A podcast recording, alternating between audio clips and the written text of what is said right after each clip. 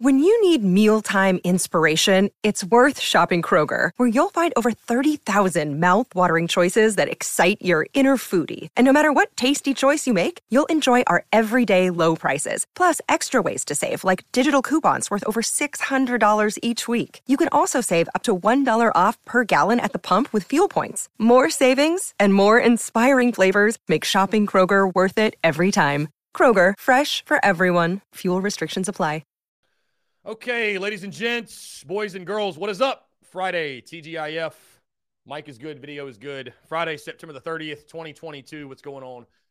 Appreciate you all tuning in. Chris Phillips here, the Daily Crow of the Spurs Up Show. I see Kens, Justin Langford, Travis Steven, Brennan M. Brennan, you off today?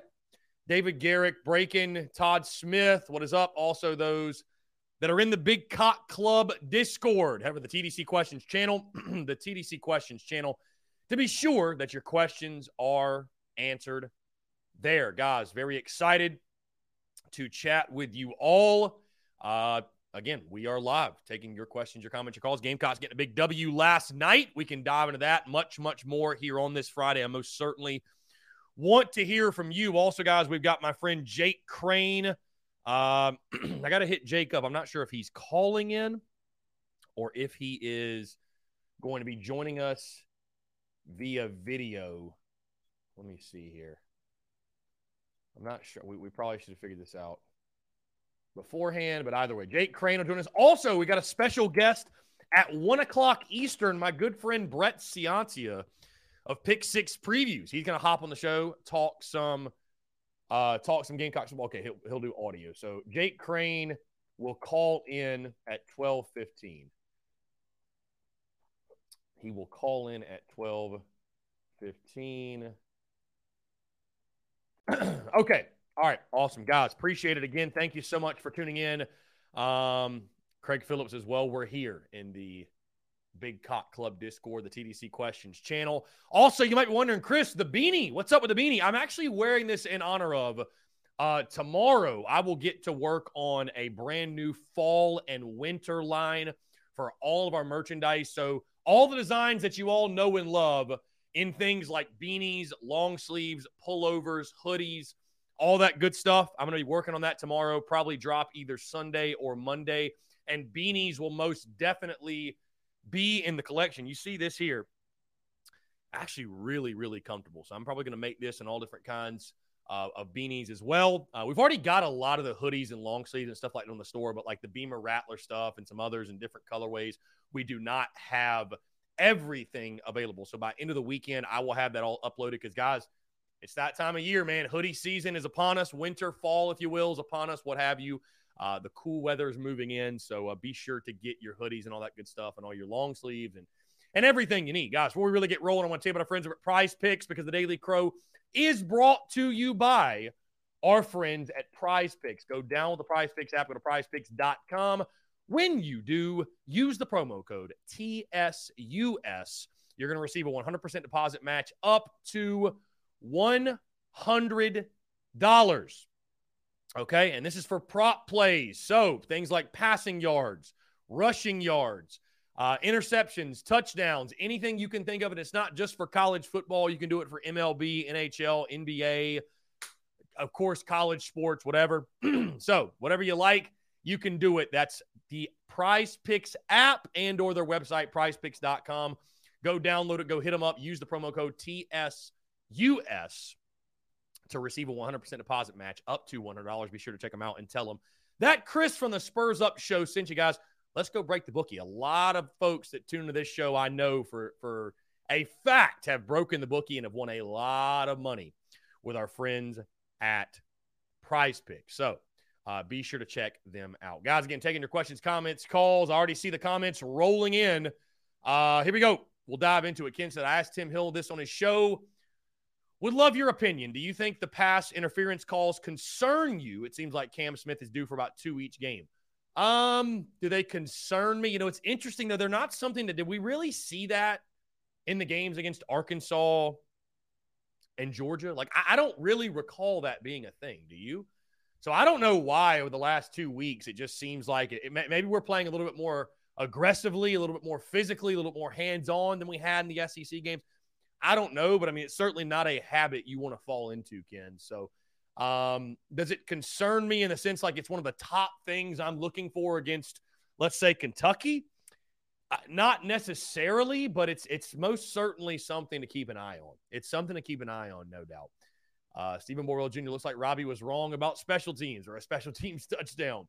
Well, Robbie was close in his score prediction though. He had 56 to seven, and the Gamecocks won 50 to 10. Um, so, anyways, guys, first TDC we've ever done, by the way, the day after a game. Victory Friday indeed, Travis. You're right. Everybody should be in a pretty good mood. Breaking 70. We've got Vandy and Mizzou. We just need to find one more. And you're talking about to get into bowl eligibility. Is Mizzou a kick in win? Like, I, I, I just, I look at the schedule at this point, guys, until proven otherwise. I don't know that any game's just a kick in. Like, like this team, it would not – you know, it would not shock me if we lost a game like to Missouri. It wouldn't shock me if at this point we got upset. Like I, I would not put anything past this team. And I don't say that really disrespectfully. I just think the SEC is is uh, is good top to bottom, and we've still got some issues and deficiencies. And um, Vandy's not the terrible Vandy that I feel like we've seen in years past. I, I, I don't know. Um, guys, I guess that's my, you know, the, the podcast did drop this morning, by the way. I'm actually surprised how awake and how alert I am today. Uh, based on the fact that I went to bed last night at 3 a.m. We were up last night burning the midnight oil and getting the show edited and uploaded and recorded and all that. So the podcast did drop this morning, full breakdown of everything that happened last night. I'll just say this, guys. I think we all agree. Eh, there's not you, you, can't draw conclusions from a game like South Carolina State. You know, how much can you really take away from it? What have you? Um, my question of the day for you all is this. Okay. After these two games, this quote unquote cupcake part of the schedule, how do you now feel about this Gamecocks football team? And specifically, how do you feel going into Kentucky? Better, worse, or the same? What are your overall thoughts and feelings? And I pose this question again to all of Gamecock Nation. After these two games against Charlotte and SC State, which were two opportunities to get your football team right, to figure some things out, do you feel better, worse, or the same moving forward? Not just talking about Kentucky, I'm talking about the prospects of this entire football season. Because again, it's it's what's so interesting is we are exactly where most all of us picked the Gamecocks to be at this point. Yet I don't know that we feel the way that I thought we would feel. I, I, I don't. I, I don't know that we feel that way. Right? So Kentucky's going to tell us a lot. I'm I'm very. I don't know about you guys. I'm very excited to watch that game tomorrow. Um, I'm very excited to watch Kentucky Ole Miss. By the way, I didn't realize till like an hour ago it's a noon kickoff. That seems kind of criminal. Now, you're talking about a Kentucky team is top ten and Ole Miss is ranked, or is Ole Miss ranked? I think they are, right? Or no? Maybe they're not. Either way, a Kentucky team is top ten and they're playing at noon. That just that just seems. I don't know. Seems interesting. Either way, though, I'm excited to watch that game. Get a look at Kentucky see what they're all about, um, even more so. I think Kentucky's overrated, right? I think Kentucky's overrated personally. And I'm sure many of you feel the exact same way. But I'm excited to get a look at them. Uh, Lady Breeze says, "Is this live? Thought you said you were recording. Maybe the other podcast you do, I never hear." Lady Bree, this is live. Yes, Lady Bree. I how Lady Bree, how could I take questions and calls if this was not live? I, I no. So Lady Bree, here, here's here's how it works.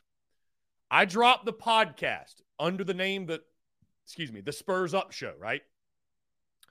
The podcast under the name The Spurs Up Show drops Monday, Wednesday, and Friday on iTunes, Spotify, Stitcher, Google Podcasts under the name The Spurs Up Show. The Daily Crow, which is what this is, airs Monday through Friday, 12 to 2. This is always live. This is never some pre recorded. None of the interviews I do, by the way, they are all live. Everything we do is live. If it's ever not live, I'll tell you. But I take questions, comments, calls all live. This is all live. So now I upload this, Lady Bree, I upload this audio after the fact as a podcast for those who can't catch the whole thing noon to two under the name The Daily Crow. But this is live. Yeah, this is always live. So um, last night, Lady Bree, I recorded the podcast for today under the name the Spurs Up Show that dropped this morning. Is that confusing? Which, you know what's so interesting about that is like, I could probably get away, and I don't want to do this because I, I just I look at TDC and the podcast as two completely separate entities because they are, right?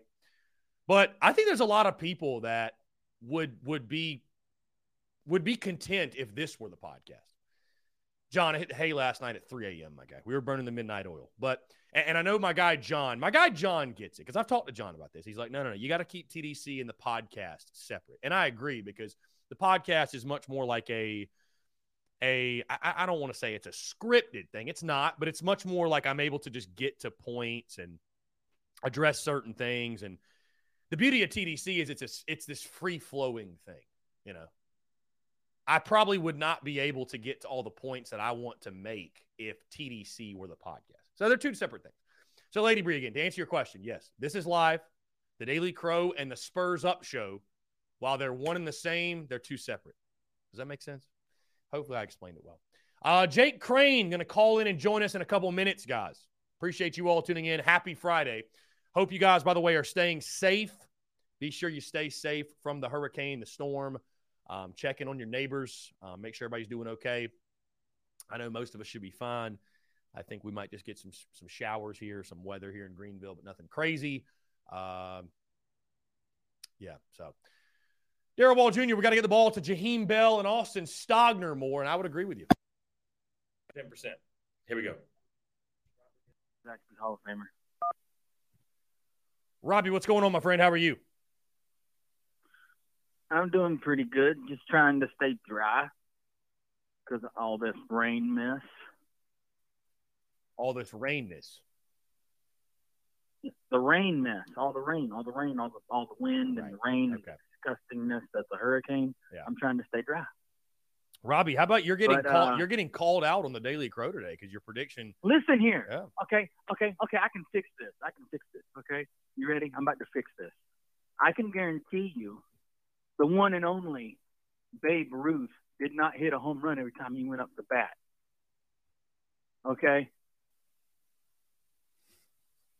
So yeah, did I did I call my did I did I did I make a prediction? Yes, I did. Was I wrong about said prediction? Yes. Do I think our special team coordinator needs to grow a set and and and stop doing this whole safe punt stuff? Yeah, I think we need to dadgum it. Whenever we have a chance to possibly get a blocked punt, I say bring the dang house, and he didn't do it. Doggone. Me, I would have done it. I mean, Robbie, Just I, about every time last right, night, right. I would have done it. I, I was just gonna say, Robbie. To be fair, we did tip two punts, so So, well, that, well, my dad said that that didn't count because it was tipped. I was like, well, technically, it kind of does. So, in a way, I was not wrong.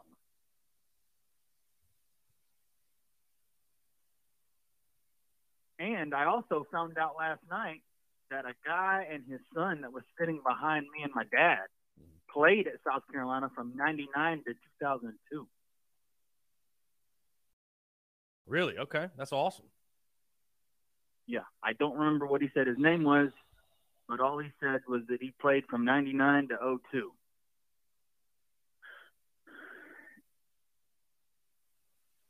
And I was dadgum nine points off of the prediction, doggone. You were. I mean, hey, you were. You were. Uh, yeah, you were uh spot on almost. That was that was impressive. I got the ten right. I just didn't Oh, get yeah. the sixty-six. I, I, I was. Uh, I just needed a little bit more scoring, but uh, yeah. And the the interception that Rattler threw going away from the student section whenever we were in the red zone, okay, that was not Spencer's fault because it hit the receiver in the hand.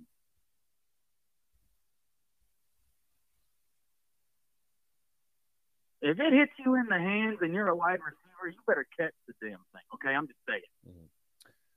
Because if it gets tipped because of you and it gets picked, that ain't on the that ain't that ain't on the quarterback. That's on the receiver for not catching. Robbie, I would agree. Yeah, I mean, listen, I I, I don't, you know, fans, especially of the college variety, tend to get up in their feelings a bit when you when you call out a kid specifically. So I, I won't uh, I won't bury the kid today, but yeah, I I I mean, no, listen, I, two two interceptions, both off the hands of a receiver. Um, I don't know how many more reps the kid should see the rest of the year. I, I mean, I I, I don't want to just, but man, that's you, you, can't live with that. You can't live with that. You know what I mean? It didn't cost you right. against SC State. It cost you against Kentucky. So, um, I mean, you hate it for it, the kid because he's not. Like could, yeah. you, you, hate it for the kid because obviously he's not trying to drop it. Like even the first one, first one I can. You know what? Bad luck play. That second one was just a that, that was mm-hmm. abysmal. That was abysmal. I mean, that hits you right in the face. I, I just that cannot happen. So yeah. Anyways, yeah. Yeah. Um, but yeah, I mean, I, I thought the game very ho hum workman like performance went as I kind of expected. Right. You know, to be fair, and I, and I said this on the podcast, but to be fair, they couldn't have thrown it downfield enough for my liking. They, they just really couldn't have because I, I, I wanted to see so much of it. But uh, right. I, I thought we did a couple of times go downfield and at least show the ability to stretch the field a little bit. Um, right.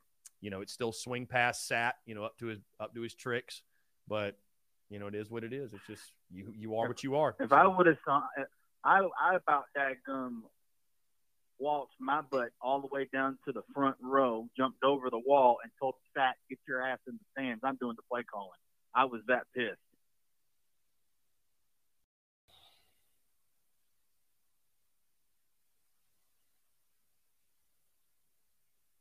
Because if I see another, because correct me if I'm wrong. If a if a pass, if a swing pass gets picked, nine, nine times out of ten, what happens?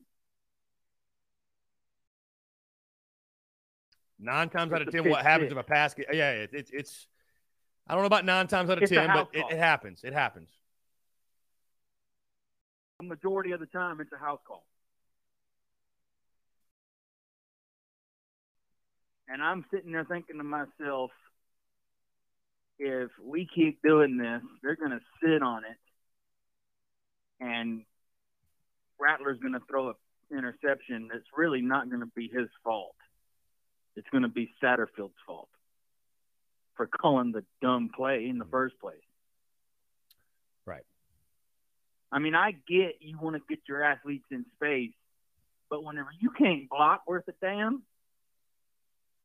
doing a swing pass ain't going to help matters.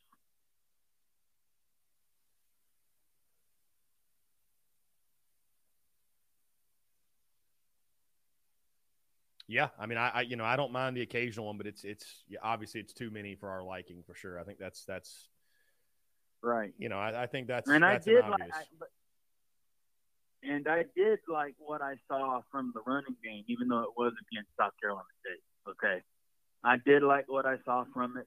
Mm-hmm. We had some not great runs, but very decent runs. Okay, mm-hmm. and I and that and and and I don't know what's going on with Marshawn Lloyd. He keeps coughing up the ball occasionally. That that that crap's got to stop. Okay, fumbling the ball and he needs to stop.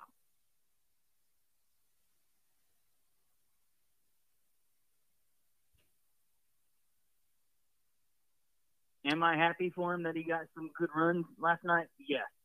But priority numero uno, hang on to the ball.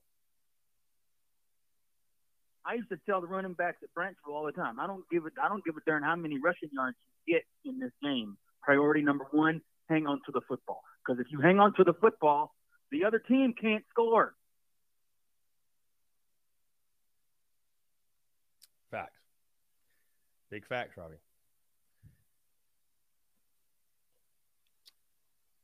Robbie, I hate to uh I hate to cut you early, my guy. We got uh, Jake Crain that's going to call in. He's limited on time, so if you want to call back in in a little bit, my dude, if you got any more to say, just let me know.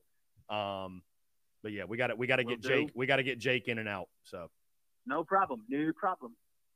Says uh, yeah, man, we'll do. Call back in if you want, Robbie. You're more than welcome to. You know that. So, all right, let's jump to Jake Crain. Going to get him to call in. Here we go. Here we go. Okay. Waiting. We are waiting. We are waiting. We are waiting on. I think he's got the number. We'll send it again.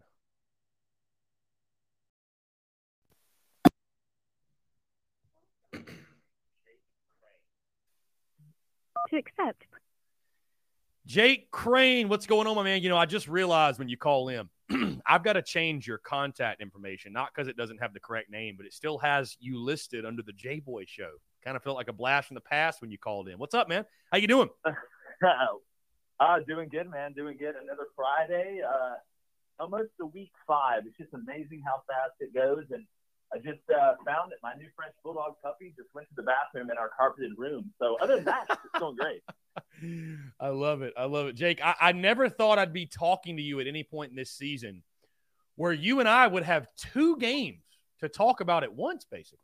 South Carolina has played yeah. twice since you and I last spoke, which I think is – is really, really interesting, obviously, because of all the, the weather effects and stuff like that. So I think it actually works out well, Jake, because these two games you can really kind of couple into one, both very similar opponents and very similar, I think, in regards to, you know, takeaways or lack thereof from the games. Um, so I'll just go ahead and dive into it and ask you overall um, you look at these two games again. Not sure how much you were able to watch. Of course, South Carolina I think was the only college game, or actually there was one other. I think BYU and Utah State was on as well because I saw. I think there was a shoe thrown in that game. If I'm if I'm correct, kind of a flashback to Florida LSU.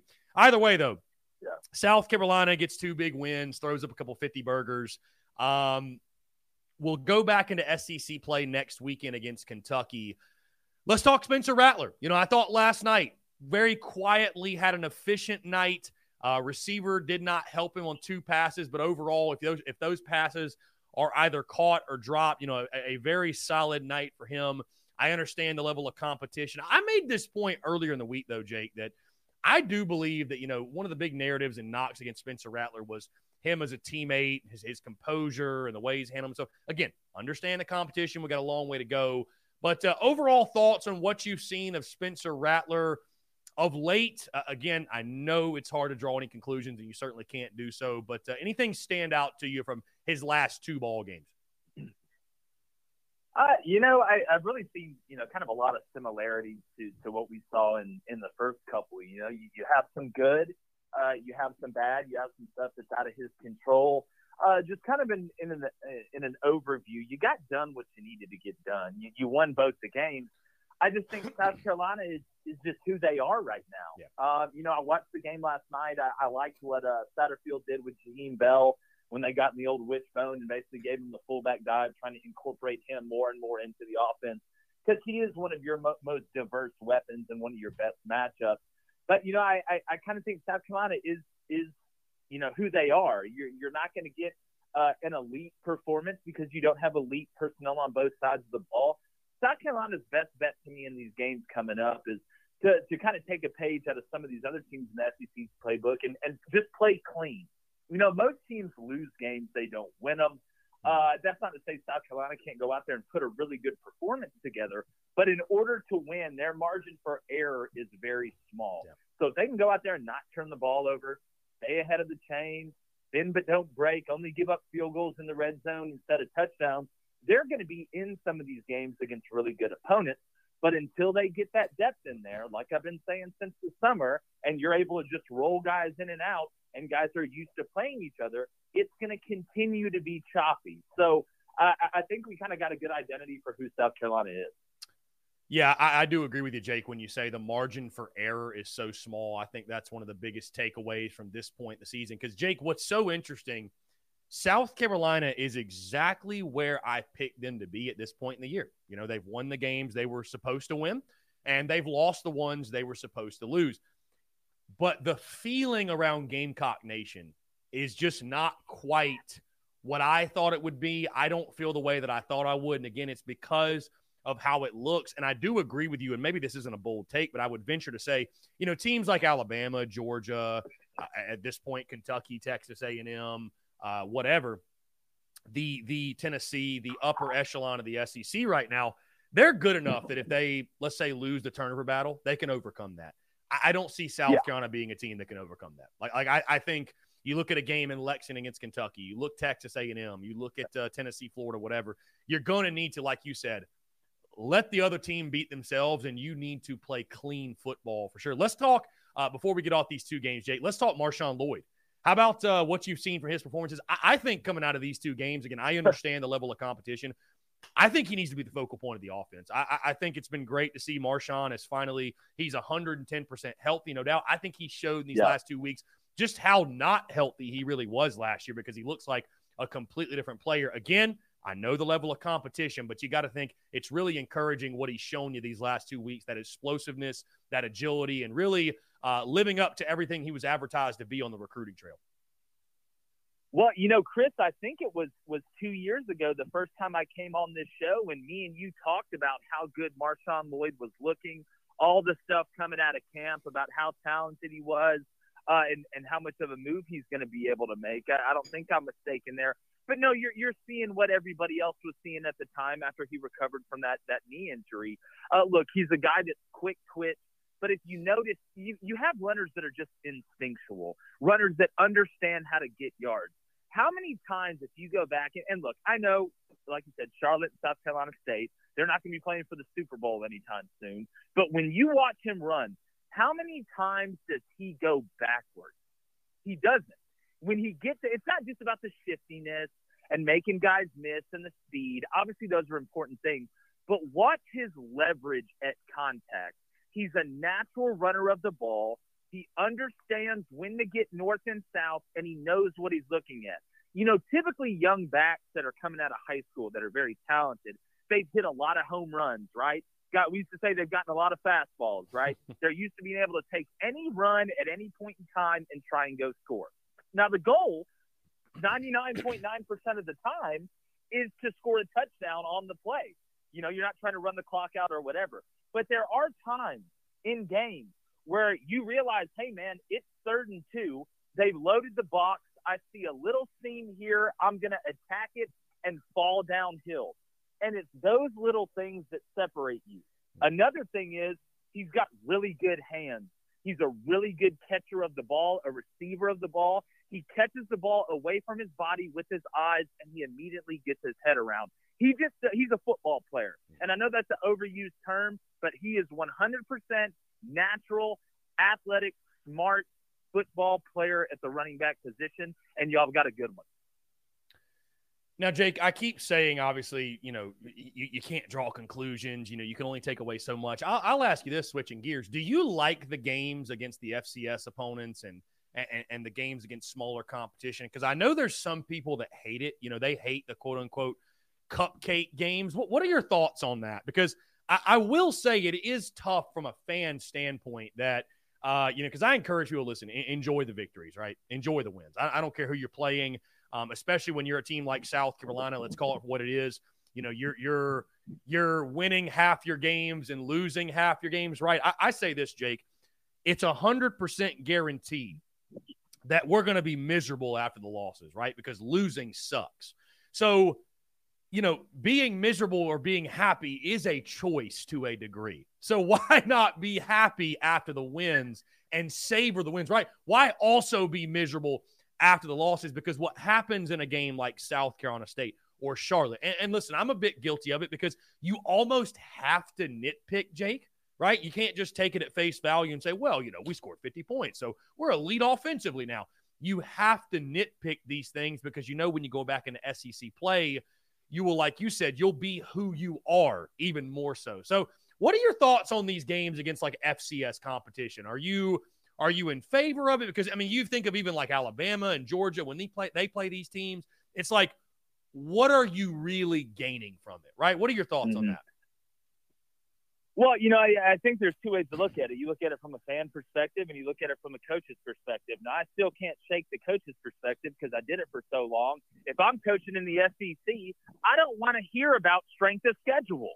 Like my strength of schedule is automatically better than yours. If I was a head coach, we'd play FCS East, FCS Southeast, FCS Northeast because it's such a grind to get through the SEC season. Now, if I was out there in the in the you know the American or somewhere like that, or maybe in the Pac-12 where you got to go hunt for it to be able to get recognition, that's another thing. But from a coaching perspective, I've got no problem with it. It's smart.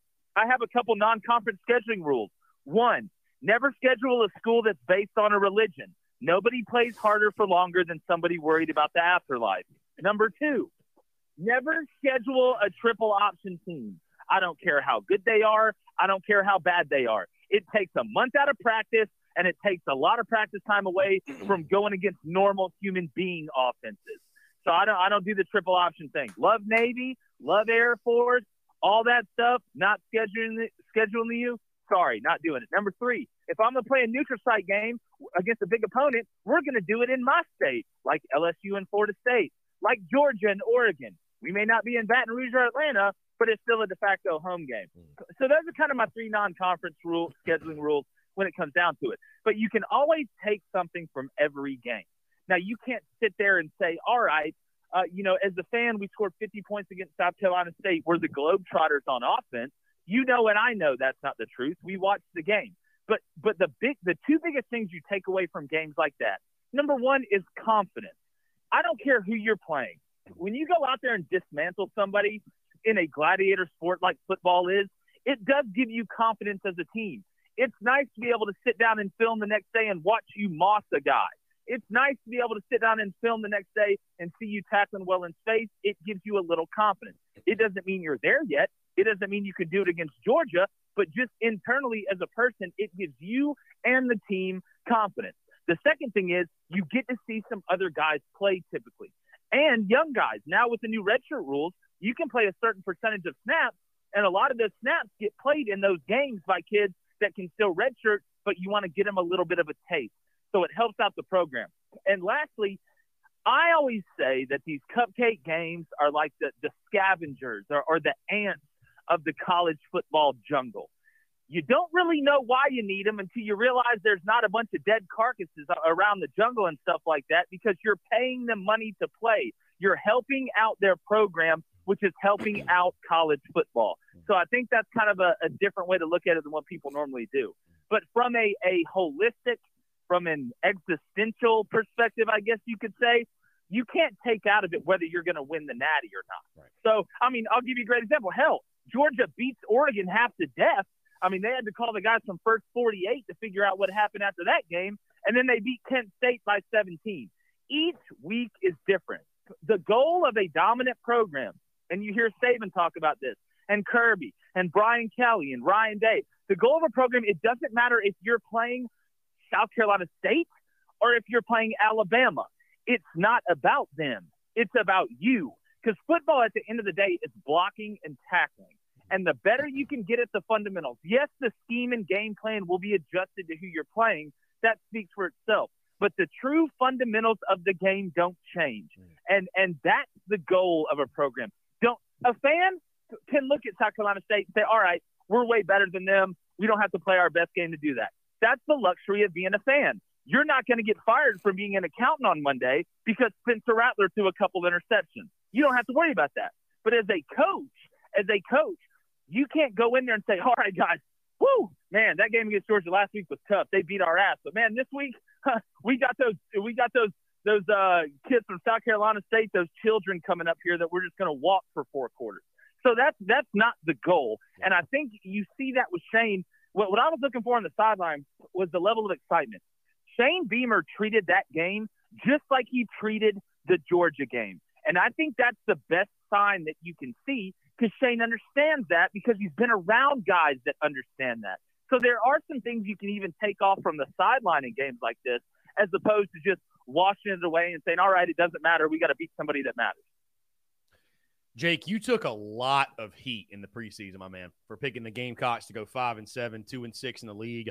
I'll ask you as we sit here right now for South Carolina already through five games, but entering week five, you've seen what the Gamecocks look like. You've seen the landscape of the SEC. How confident do you feel right now in that five and seven, two and six pick that you made in the preseason? I mean, I feel as, as confident as I ever had. I, I thought you know, it, it it would be good if they went six and six, get back to a bowl game, get that extra practice time for the young guys, add some more in the portal. Spencer Rattler comes back and, and you make a run for it in 2023. But let's go through the schedule real quick, Chris. You got to put up. Let's go through the schedule yeah, and let's really look at games. Mm-hmm. Games that you look at and say, all right, well, this is a definite win. Let, us just let's look yeah. at it. And, and Jake, Jake, before you before you go, to your point, to your point, I'm not somebody that like adjust my you know season predictions on a week in week out basis. I lock in predictions over the summer and then I give my game predictions on a week in week out basis. I mean, listen, I'll sit here and tell you right now, I think this is probably a six and six football team, and I don't really know what the sixth win is, but it's much more of a six and sixteen than an eight and four team like I picked in the preseason. I mean, I, I can look at this football team. Yeah, well, you, you, know what? Like, um, look, yeah. picking in preseason, uh, it's that, that's why pre- that's why I'm a firm believer, and I have to do it. I'm in sports media. You got to do it. But see, I'm from the school of we shouldn't even have polls yeah. or rankings until week four. After, you need three weeks. So that's why we didn't drop our power rankings until going into last week mm-hmm. because I need to see it. I need to I need to see the injuries that you have. I need to see who's stepping up, who's not stepping up who, what new coordinator uh, took over. Is it working? Is it not working? So I, am a firm believer in, in preseason polls. You know, look, it's it's it's fun. It gives us fodder to talk about. It's good for clicks and views. Right. But you're really not going to know until a couple weeks in. Yeah. So you go through the schedule, Jake, at Kentucky, which I, I said this in the preseason, and I stand by it. I, I think it's the greatest inflection point of South Carolina's 2022 season because if you do find a way to win that one, I, I think all of a sudden you say, okay, right? South Carolina, maybe they're making something this season. These two games, they had these cupcakes. They were really able to find themselves and they helped them out. Uh, you win that one, seven and five's on the table. You lose to Kentucky, and I think we all agree you're scrambling to get to bowl eligibility. So I, will let you go through at Kentucky, like how the view of the rest of this schedule. At Kentucky, we'll start with. Well, you know, I think Kentucky's one of the best shots you have because they're not very explosive on offense. Uh, losing Wan'Dale Robinson affected him a lot more than what people are thinking. Will Levis is a good player. I don't think he's elite. Uh, they have to play clean to beat you. They're good fundamentally. They're good up front. And if I'm a South Carolina fan, I am the biggest Kentucky fan in the world this weekend. Y'all go beat Ole Miss. Y'all stay riding high, stay confident, keep having people pat you on the back and let us sneak up on you. The worst thing that could happen is if they go lose to Ole Miss and now Kentucky comes back home pissed off with their backs against the wall. So uh, I'd, I'd, I'd probably go Kentucky by by a touchdown, probably three to seven points right now. Uh, but after this weekend shakes out, uh, I think we'll know a little bit more. You'll kind of know the mindset of Kentucky going into that game. Yeah. Then the Gamecocks will have a bye week, Jake, and, and I'll just run through the rest of the schedule, and you can give me your brief thoughts on it. You got Texas A&M at home, Mizzou yep. at home, at Vandy, at Florida, Tennessee at home, at Clemson. Now, in your predictions, you had South Carolina beating Mizzou, and beating Vandy. Let me ask you this: If the Gamecocks are going to get the bowl eligibility, which of those games do you feel like is the most likely sixth win at this point? Uh, I would probably say A and M.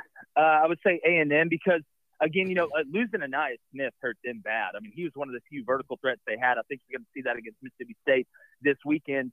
Uh, the Max Johnson move was a good move, I think. I just don't think A&M is explosive enough on offense to be able to run away from you, especially on the road. I think there's a much better chance to beat A&M than there is Kentucky. Mizzou and Vandy, again, they are who I thought they were. You guys should be able to roll them up and smoke them.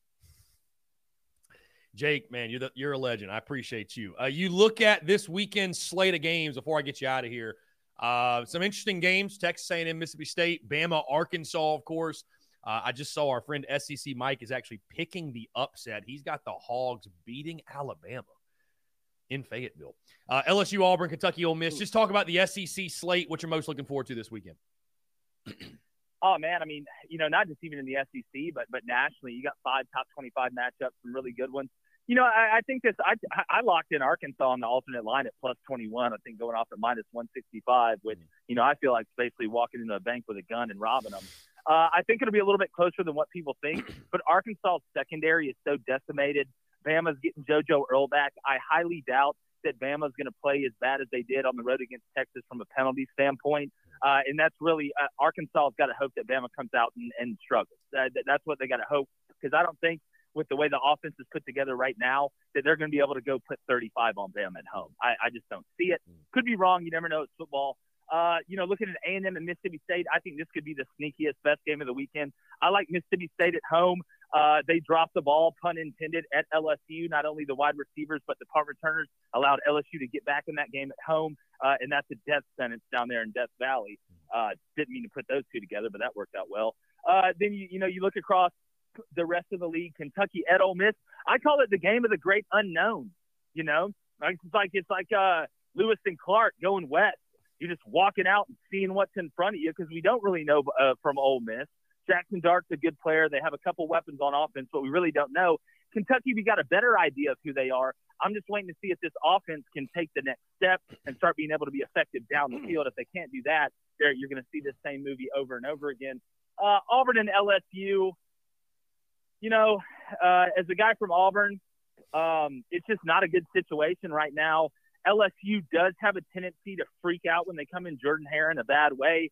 Uh, the only way I see LSU losing this is if there's multiple turnovers uh, and Auburn makes a big play on defense and special teams to score a touchdown because, you know, Auburn's offense uh, right now, I mean, they, they can put it in a rectangle in a game of Tetris. So um, uh, that one's that one's probably going to be ugly. I take the under in that one. Uh, Auburn starting centers out. LSU starting two freshman tackles. Auburn does have two good defensive ends. That's about it. But uh, that, that's what they got. So there's some great games. I tell you what, man, Clemson NC State should be a war. You talk about a physical game, two defenses that are really deep that fly around. Clemson's returning some guys.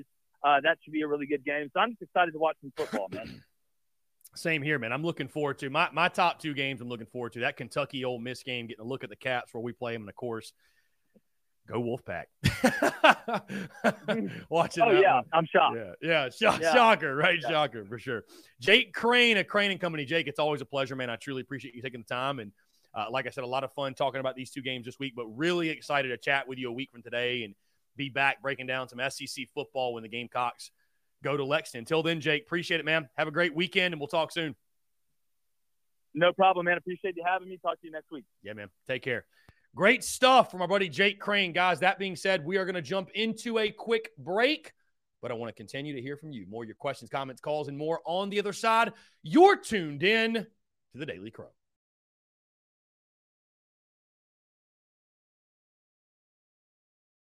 All right, guys, we're back taking your questions, comments, calls 843 790 3377. That is 843 790 3377. Here on this Friday, TGIF Victory Friday, by the way. A victory Friday after last night's big win, 50 to 10 over the South Carolina State Bulldogs. And I tell you this, guys, you know, last night was fun. Great to be back in the stadium, by the way. Uh, great running into you guys. Thank you so much to those who came out to the TSUS tailgate. Obviously, the tailgate was a little bit light, and uh, the attendance was light as well. But uh, you know, thought it was an incredible time. Uh, really, jump to the phone lines here. Dalton, what's up, man? How are you? How's it going, bud? On this, uh, I guess, Victory Friday. Yeah, the game was last night. Yeah, doing well, man. Doing well. I'm, I'm excited to after you know the last week or so traveling. Excited to uh, sit down and hang out at the house and, and get some work done and watch some football. And I, you know, I think it's actually going to be a lot of fun being able to take in some of the other games tomorrow. So, yeah, doing well, man. Doing well. Yeah, I'm. I'm glad we got it out of the way. Yeah. But I mean, one question I have for you is, you know, I look at the freshmen that we've been playing in garbage time in the fourth quarter in these last two games, and they seem like they're, you know, they seem like they would be able to do better than the than the veteran guys. Honestly, I mean, you know, you look at our secondary. Um, I like Rush and I like Smith, but and I like him and Emmanwori, but out of that, we really don't. You know, other than those guys, we don't really have anybody else um, that I think is an SEC level. You know, guy in the secondary because Marcellus Dial and um, O'Donnell Fortune are, are not it. Uh, I mean, they they were getting burned by you know CUSA guys and SC State pretty much all all night. Our interior uh, defensive line is soft. You know, you, you hate to see the two guys go down with uh, ACL injuries, but I really liked how Bam Scott and uh, and uh, Stone Blanton played, and I'm just thinking, you know, moving forward, you think we should put some of those more more freshman guys out there in SEC play?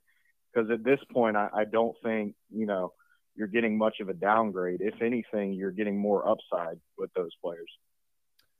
I mean, I'm I'm all for it, man. I'm all for it. Listen, I, I like playing the young guys at the upside over playing guys that, uh, you know, you, you, do make a good point. You know, there are guys out there that have, that have that have had their shot, and had their opportunity, and I mean, they've played solid football. And I'm not saying just throw them to the wayside, but yeah, if you've got if you've got youngsters with talent, I mean, listen, you're not winning the national championship this year. So some of this year is also looking ahead to the future and developing guys and getting them experience. And yeah, I mean, I, I, I you know, I hate to say that five games in, but it is something you got to keep, you know, in the back of your mind, right? So um, I, I just want the best players to play, man. And if you got got young guys that that uh, that have upside that can help the football team, I'm all for it. I'm all for it. It's it's crazy other, though. Other than that, I, I was just going to say it's crazy we're having this conversation when you felt like everybody felt like the, the secondary was this this massive strength of the football team. And I think we've we've seen in a couple of games that while it is a strength, the numbers maybe were a little inflated last year due to the fact that we could not stop the run and teams did not have to throw.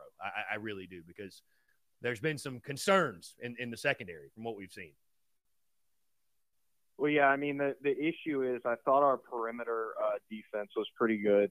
I mean, you know, when they got out on the outside, we were able to stop them most of the time in the second level. Obviously, we're not, you know, playing against elite talent out there, but Shaq Davis and a couple of those guys have speed, you know, similar speed to what you're going to see in the SEC. So I, I liked, you know, how we're how these tune-up games have gone. Um, I still think our interior D line is incredibly soft, and it's going to be an issue the next two games we play um, because Kentucky wants to run the football, and Texas A&M definitely wants to run the football. Ni- neither of those teams are pass-heavy teams, so if you want to have any shot on defense, you're going to have to be able to block in the in the middle and uh, stop some guys and stuff the run a little bit. And you know, I, I just don't. Nothing I've seen proves to me that the interior of our defense can do that, which is concerning. Mm. Um, which is why I'm I'm in favor of just throwing the the younger talented guys out there and seeing what they can do. Because one thing I've noticed is that the Beamer recruits, while you know they're a little bit unpolished, uh, they make some errors some of the time they get after it and they're putting in, you know, way more effort than I see the veteran guys. It feels like. Yeah. I mean, listen, I, I you know, so, so I, I, mean, yeah, I don't disagree with you that we're soft in the middle up front. I, I don't disagree with you. so, I mean, one thing I, I would say you can sort of draw a conclusion is that for all the people who think, you know, Beamer is not the answer um, from a coaching standpoint, I think, you know, he's, he's done some things wrong. He's still figuring out. But one thing that's undeniable is is that Beamer knows how to evaluate talent, and he's getting good players in. You know, to turn over this roster and get us to where we want to be. You don't, you know, under Muschamp, I didn't see the freshmen play and and you know see kind of the the production and and the you know want to and the drive and the effort like I do with the Beamer guys. Mm. And so I think that that's a really promising thing. Other than that, you know, Rattler, he looked pretty good last night. I think he's getting better um, every game. Um, you know, slowly getting there. Obviously, I don't like Marcus Satterfield's play calling.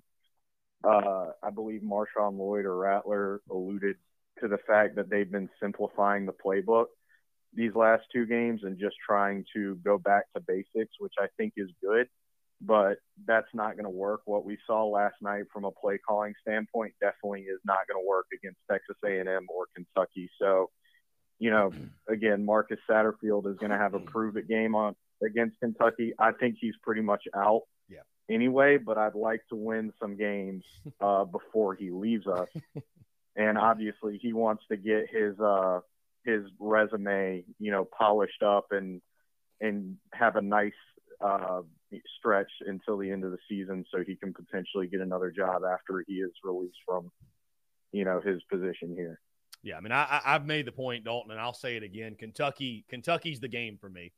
Um, you know, I had people saying, Chris, just go ahead and go ahead and pull the trigger, you know, after Charlotte or SC State. I'm like, you know, I'm not gonna I'm not gonna do that right after a 40 point win over South Carolina State. Well, this is the game, you know, we're gonna fire Satterfield, whatever. But Kentucky's the game for me, where and especially Dalton now, you have extra time to prepare, right? If the offense looks anemic yeah. next weekend, like there will literally, literally be no excuse there will be no excuse. So, um, I mean, Kentucky really is the game for Marcus Satterfield. Like, if he's even going to remotely try to save his job, the Kentucky game is it. The Kentucky game's it, flat out. Because you're because you're not playing Georgia, right? You're not playing a team that's got oh my god, you know, we're just playing a top five defense, and if we have a bad game on offense, it, it makes sense. You're playing a Kentucky team that's beatable. You're playing a Kentucky team that's mortal.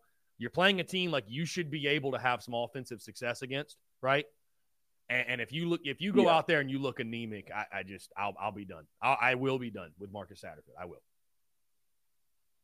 Yeah, I mean, I, I'm already done with him. Yeah. At, at this I mean, point. I'm, I'm um, leaning that way, Dalton. I, I'm leaning that way because I feel like I understand they simplified the offense, and that's all fine and dandy. And but I, I just think Satterfield. I think he is who he is. I, I, I really do. I, I think that he doesn't have a second pitch. I mean, that's kind of how it feels right? It just feels like he doesn't have a second pitch. And like JC Shurburtt said a couple weeks ago, I think, you know, in games we can run the ball, we can run at will. I mean, hey, the offense will look great, but like that literally goes for any offense, right? If you can run the ball at will, you're going to have a lot of offensive success. But when we can't run the ball, which is most likely is what's going to happen in Lexington, what's the second pitch? And Marcus Satterfield has not shown to me that he has one. Yeah, I agree with that. I mean, Marshawn Lloyd, I think, is definitely he's he's basically proven. Obviously, he was playing against you know lesser competition uh, in Charlotte and SC State, but I think Marshawn Lloyd has sort of proven that he's that guy, that five star, you know, every down type of back that you need in the SEC to be good. Um, Juju's and and uh, Christian Bill Smith are, are are other pieces, and then obviously our playmakers on the outside, you know, we've seen what they can do. So we have more than enough weapons. I thought our mm-hmm. offensive line has been able to, you know, block and is getting better as the season goes on, which is promising to me. Um, it, it's yet to be seen if they can do a good enough job to, uh, you know, help us get the win in Kentucky. But, you know, I'm, I'm saying overall, I've seen improvement. I feel a little bit better than what I did going into, uh, you know, go basically after the Georgia game was over, which is expected. And I think these two tune-up games are really going to help us. But the one thing I'm going to be looking for against Kentucky is, are we going to come out and have a slow start again? Because you saw against SC State, we came out, we should have been able to move the ball immediately, go, go right down the field, score a touchdown. Instead, you know, we're we're punting three, four times before we can put a good drive together. It's it's hard to comprehend Dalton why this team starts so slow. I mean, it just really is. It, it really, really is. And I know people get tired of hearing me say it, but I, you know, I, I just I think we all agree. You do that in these SEC games, and a lot like what happened at Arkansas, you look up and it's twenty-one to three, and then you don't stand a chance. So. yeah, I mean the the only way you're gonna you're gonna beat a a team an SEC team on the road other than maybe Vanderbilt, is if you get a lead early, you establish a lead, and then you push your advantage the entire, you know, way. You you can't play from behind against teams like Kentucky, teams like Texas A&M, teams like uh, you know Florida. It, it's just not going to work. So, so I hope the coaching staff can use this extra time to sort of figure out what's what's gone wrong and make a establish a game plan that will work in Kentucky, and then obviously if that happens, the feeling on the season completely changes, and and you know the potential four, six, seven uh, wins does, you know, become a, a very good reality. I would say. Yeah, you know, it's crazy, man. I feel like Arkansas was sort of that first game where folks were hinging their thoughts on the season of, you know, are we, are we going to overachieve big time and maybe win nine games this year? Arkansas was the first one. Now Kentucky has become the make or break game for the season in the sense of, as much as I hate to say it, I think there's a lot of folks that if we lose to Kentucky, you're going to have, and I'm not talking about the diehards, obviously, but you're going to have a lot of folks that just check out, man. And I hate to say that. Hell, I hate it because it's my business. I mean, I hate that. I really do. Um, but I think a lot of fans are going to say, ah, I'll find something better to do than watch Carolina football second half of this year. And that's a shame, but I, just, I, dude, I, we, we talked about it all summer, man. If you're three and three, zero and three going into the bye week, what is the mood the fan base, the, the overall uh, where are you at mentally? And I, I just think it's going to be really tough. And especially, again, if you look anemic offensively, the, the, the heat is going to be turned up all the way on Marcus Satterfield. And, and the, I, I think, I think Shane Beamer's hand will be forced a bit. I, I really do. I, I, just, I really, really do because you, you, can you just keep saying the same things over and over and over and over again if the offense isn't working right. An SEC competition, because I mean, we we both agree. If you go to Kentucky and you look porous offensively, what you did against Charlotte and SC State, it don't mean anything. It just doesn't mean anything. So, um, it well, just, I mean, it kind of feels like it's really all coming down to that game. Do you think that uh, Clayton White should be getting more heat than he's getting now? Because I mean, obviously his defense thrived on turnovers and and getting you know getting takeaways and stuff, and we really haven't seen that. It was a concern in the preseason, but I feel like you know, offensively we're we're clicking a little bit better than we were mm-hmm. in the in the at the beginning of the season, but defensively they still haven't shown me that they can you know slow down the run enough to to stop us because or or you know get us the win because if we go into Kentucky and we allow them to do what Arkansas does and get a touchdown on the first three drives, that basically kills all momentum. You know, I mean, we're basically out of the game before we even started it. So, well, you know, everybody catches heat so, when I you're not winning and you're not playing well. So, um, you know, I, I, I do like Clayton White. I think Clayton White kind of reached untouchable status after last year because the expectations for the defense were so low, right? Because the defense was so bad in 2020. Um, and it felt like we really overachieved last year, which we did, which we did. Um, you know, I think the defense, you know, dealing with injuries, I, I just, I think what stands out to us all is, is why do we continue to struggle stopping the run so mightily? Um, that, that'll be really the storyline of the Kentucky game, right? Because that series, the reason Kentucky has beaten you and uh, beaten you the way they have over the last decade is because they've won at the point of attack. They, they just flat out have. Even in 2019, when you won, the reason you won, you won at the point of attack. So the team that wins the line of scrimmage in this series has, has won the game uh, pretty much every single time. So, you know, I, I, that was the point I made a couple of weeks ago, and of course, Slapdicks on social media thought I was I was calling for Jimmy Lindsey to be fired. It's like I'm not. All I was saying was, if you're gonna bring the heat to Marcus Satterfield, I'm totally fine with that. Cool. These coaches are getting paid millions of dollars. Like, cool, bring the heat. Why isn't Jimmy Lindsey feeling some heat too, though?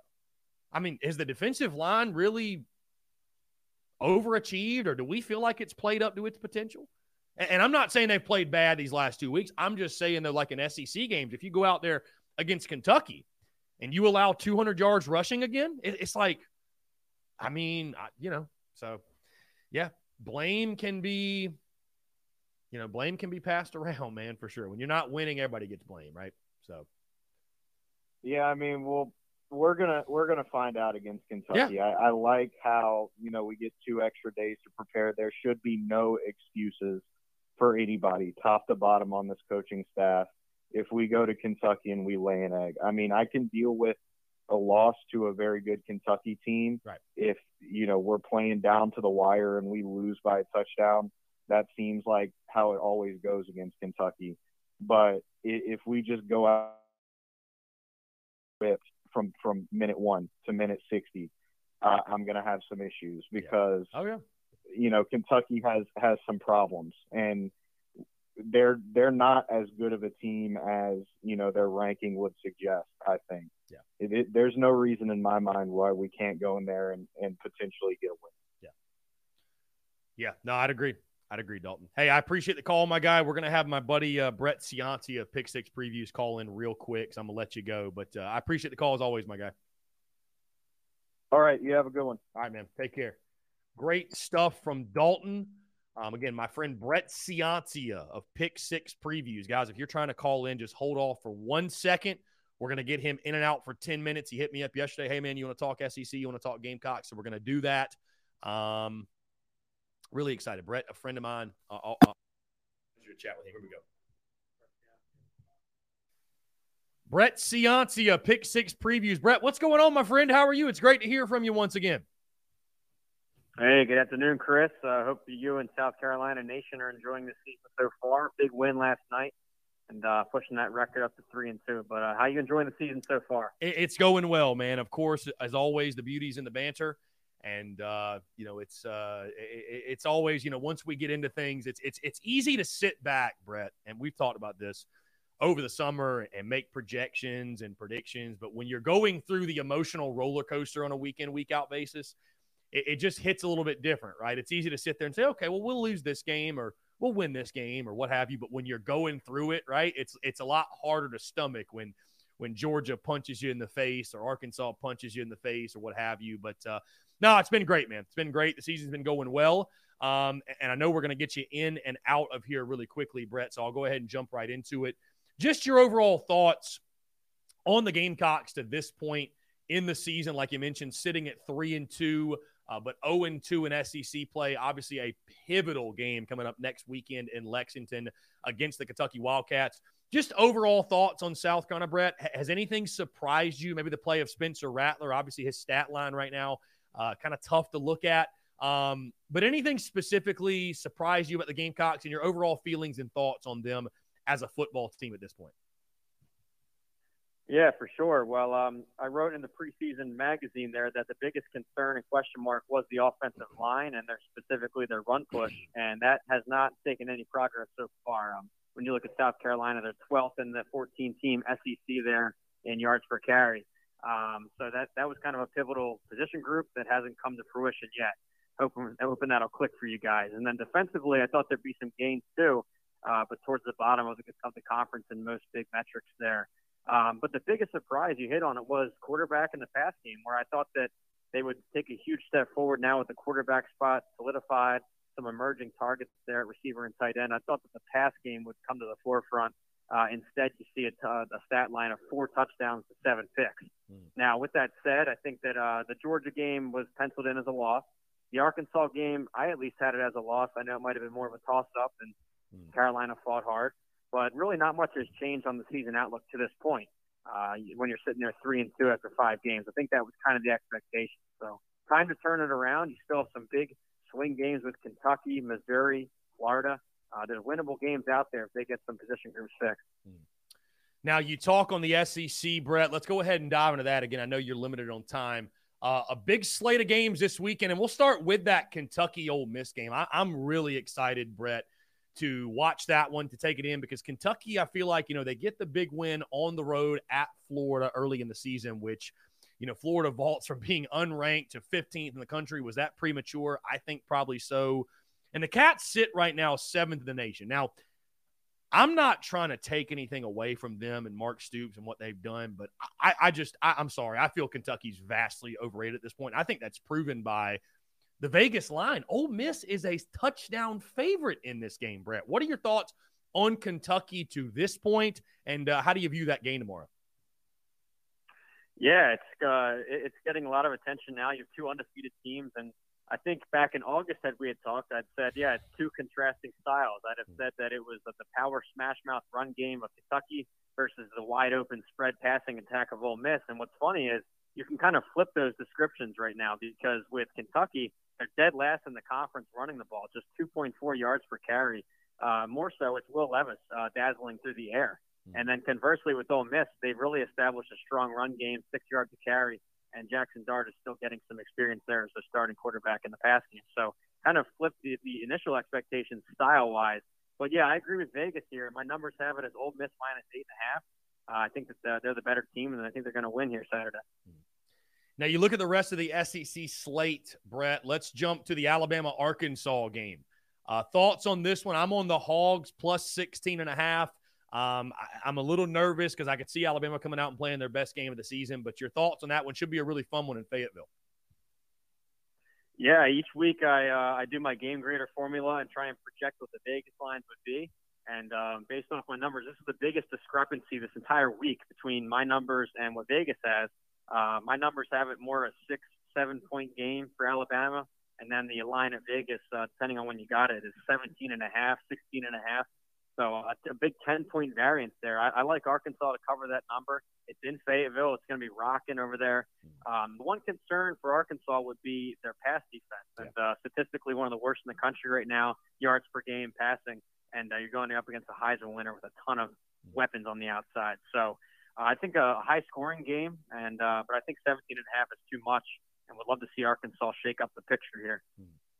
Georgia, Mizzou, LSU, Auburn, Texas A&M, and Mississippi State. The other SEC games. Which of those stands out to you? Which one will you be following most closely? Well, I think the A&M Mississippi State game has the most importance. I think those are two contenders in that division. But uh, in terms of best value, I would go LSU minus eight. I really think they're going to smoke Auburn. Uh, LSU actually uh, in my top ten in my game grader right now. Um, hard to believe given the record, but uh, that that one point loss at Florida State was a little bit fluky. Uh, I think LSU rolls in in uh, an Auburn team that looks like the worst in the SEC West. So there's some value there. But yeah, it's gonna be a great slate, man. I'm excited. Like you said, you wait eight months for the season to kick off, and here we are. Just another day in the SEC. Yeah. Loaded with great games. Yeah, absolutely. We got a bunch of top 25 matchups as well, including one at the road from the Gamecocks uh, as the arch rival Clemson takes on NC State as well. That'll also be a fun one for me, Brett. Uh, Kentucky Ole Miss and that Clemson NC State game. Those are probably the two games, and, and Texas A&M Mississippi State because the Gamecocks do have A&M coming up here in a couple of weeks. Last thing, Brett, before I get you out of here, when you look at this South kind of football team, I'll ask you this moving forward. Carolina's in an interesting spot because they're three and two, which is exactly where I picked them to be at this point and where you picked them to be at this point, and where I feel like most everyone picked them to be at this point. But now you come to a bit of a crossroads because you've gotten your games you, you no doubt were supposed to win, you know, games you threw in the win bucket in the preseason, Georgia State, Charlotte, SC State, right? You, you lost to two really, really good football teams in Arkansas and Georgia. Now you really embark, I feel like, on the swing game part of the schedule. And I labeled this Kentucky game as the inflection point of the season over the summer in the sense of, you know, depending on the result of this game, it's really going to kind of tell you what path this season is going down. But when you look at this football team, Brett, at this point, they're where we pick them to be record wise, but are they where you expected them to be? In regards to your preseason expectations for them, um, how do you see the rest of the season playing out? Do you feel like they're kind of going on the exact track you expected? Or do you think this season may may may fall a little bit short of the expectations you had because of the concerns, especially on the offensive side? Yeah, I think record wise, we agree. That's exactly what I had, three and two to this point. But overall, statistical and uh, my game grader and all the different metrics, they're a little bit below what I expected. Uh, preseason, I had them 36 nationally. Right now, sitting at 51st nationally, so 15 spots below what I had expected to this point. Now, yes, it's only a third of the way in, and uh, two of their toughest opponents were front loaded there. So there is a lot of opportunity to make up ground and start to flip the script on this season. Starts with Kentucky. Um, if we just pencil A and M as a loss, which that by no means is, is penciled in, but mm. um, you see Missouri and Vandy and Florida looking very winnable on the other side of that break. So um, get if you can get the Kentucky win, uh, you could be stacking wins there, six and three, seven and three, heading into late November. So um, and I'll leave your fans with this one last note here, not to not to try and win over any Gamecock fans, but my upset of the week here, I have NC State beating Clemson. I think straight up they're the better team. I had that in the preseason book. I was the only one to pick NC State over Clemson then, and I'm sticking to it. So uh, it should be an exciting time for, for Gamecock fans to look over the fence here a little bit Saturday night. Brett, you may not be trying to win favor with Gamecock fans, but if nothing else, you won favor with me, my friend. Not that you need any more from yours truly. Brett Ciancia, Pick Six Previews, does a fantastic job. You guys check him out on social media and be sure to stay tuned to all of his great work. Brett, always a pleasure to chat with you, my friend. We'll do it again soon. Yeah, thanks for having me, Chris. Enjoy. Absolutely. Take care. Brett Ciancia of Pick Six Previews. How about that? Two guests. We've had two guests join here on this Friday. Guys, we're going to jump into a quick break. On the other side, though, I want to focus on your questions, your comments, and your calls 843 790 3377. More of that on the other side. You're tuned in to the Daily Crow.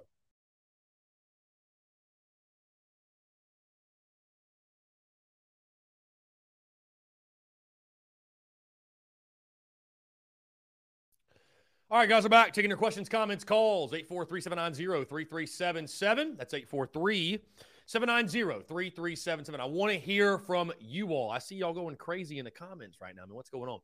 Uh, by the way, quick side note, because Brendan M in the Big Cock Club Discord brought this up, and it's a great point that he made. Um, so the Carolina Ale House watch party schedule that you guys see on the slides or whatever, and we do the watch parties obviously for all the road games. Um, I've got to talk to the Ale House people. The plan is still to host a watch party at Ale House, but I just won't be there. I'll get a second. Justin, what's up, man? How are you? How you doing, Chris? Doing okay, my friend? I'm doing well, my friend. I appreciate you asking. What's going on? Hey, Chris. Um, I was at the game yesterday. Um, I had a good time. At least we beat Sock, I said, but here's something funny. Why, why, why the hell did you want fourth and ten? Why did we go for it on fourth and 10? That was crazy. Uh, I think we went for it because we were up by like 40 points and they wanted to, I don't know, just give guys experience or what have you. But uh, I didn't have any problem with going for it on fourth and 10. I just didn't like the play call. Uh, so, I mean, it is what it is, man. Because you were up by so much, it didn't matter. But I, I, I more so more so than the whole going for it on fourth and 10. I think what really just kind of blows my mind is this whole mentality of, you know, if we give Sat the go ahead, like, man, we're going to go for it on fourth, it's like that, that then allows Marcus Satterfield to call like a halfback draw on third and seven. And, and it's just like, I, I don't know. It, it seems like it never works. It just seems like it never works. So anyways. No, no it doesn't. Yeah, I, I, don't know, my guy. Mm-hmm. I, I, wouldn't. Yeah, I, I, don't know. I don't know. It's thankfully we were up by so much it didn't really matter all that much. But uh, yeah, it was kind of a head scratching move there. Oh yeah. Hey Chris, um, hey Chris, I was doing a video yesterday, man. Those were boy yesterday, man. You saw the video? Of what now? The video of what?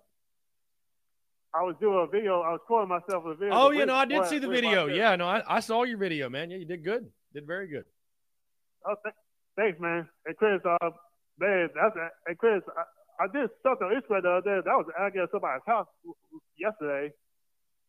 Yeah, no, yeah, for sure. Yeah, it was a uh, that was a fun night in Willie B. Man, I, I hope we have a couple more of those home victories to to enjoy the rest of the season. So I know. Yeah, hey Chris, um, did you see the alligator in Florida? The alligator was in somebody's house yesterday. Hold on, in, somebody's uh oh the alligator in somebody's house. Yeah. Yeah. Was that you that posted that? Yeah, I think was, I did I think I did see that, yeah. Yeah, it was crazy, Chris. I mean, this thing was just whoo. Yeah, no, that thing was huge. Crazy, man. Just prayers to all those affected. It's it's wild. It's wild how it's wild how that hurricane's ripping through. So definitely everybody be safe. Check on your neighbors. Yeah, Chris, I pray for my friend, my friends down in Charleston because they go through this right now. Mm. Yeah, no, it's I know they're getting horrible weather on the coast, so we got we got a lot of folks that tune in uh, that are fans of the show that are down there on the coast. So yeah, definitely be sure to check on them.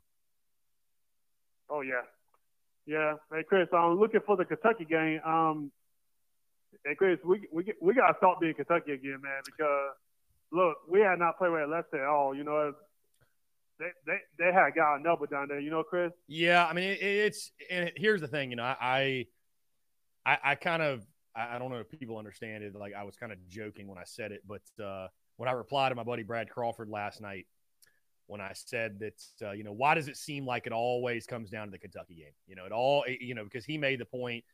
Uh, Brad Brad said, needless to say, the trip to Kentucky is the biggest game of Shane Beamer's tenure up to this point, and narrative changing with a win. Um, and it's like I, I made the point of like, why does it always come down to this game?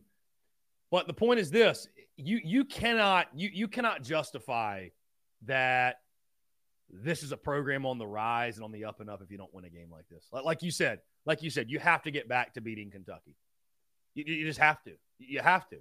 You know, I, I'm not saying if you lose this game this year that the program's doomed, but at some point, you have to get back to beating them on a consistent basis, or a minimum more often than you lose to them. Flat out. So, Oh yeah. um, yeah, it's it's it's a huge game, man. I I feel like you know it's crazy, man. I've been doing this since 2017, and I just feel like a broken record though, because I feel like I say this about the Kentucky game every single year. I, I mean, it- and I'm, and I'm kind of getting tired of saying it, man. I really do miss the days where Kentucky was just a, eh, it's like Vandy, you know, we just, we just check it off, W, no big deal. So, um, Oh yeah. Hey, yeah, Yeah, Chris, I get tired of losing Kentucky too, man. It's it's it's getting old, man. We we gotta start getting back to those pure days, you know, because it, it, look, Chris, we see enough, right? yeah, yeah. We know we we we we've seen enough, yeah, for sure. When it comes to Kentucky, no doubt. Yep. Hey, Chris, before I go, man. Hey, Chris, who's your super dog this this weekend? My super dog, uh, probably Arkansas. I, I mean, I'm not picking them to win, but I do think Arkansas will cover, and I think it's a close game. Yeah, I got I got Arkansas too, Chris. Uh, that's my super dog for a pit for that. Because listen, yes, Alabama's go to Arkansas, but but that Pittman, hey, I think Arkansas might come. They, look, they got hot back by the Aggies last night, and look, they're gonna be motivated, Chris.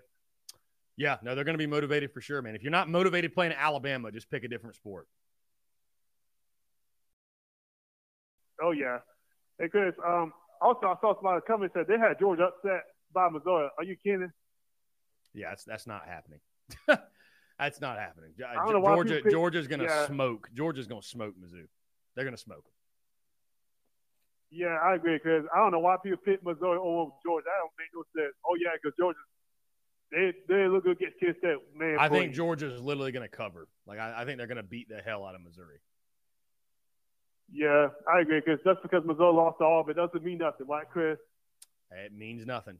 That's correct. Yeah. Hey, Chris, it's good talking to you, man. Justin, always a pleasure, my guy. Appreciate you calling in. Looking forward to a fun weekend of football. Yeah, hey, Chris, I know, I know, part of this kind of weird. You know, you usually we're talking about about the game, you know. Yeah, no, for sure, for sure. Yeah, it's it's, it's going to be an interesting weekend. Uh, yeah, it's going to be an interesting weekend for sure.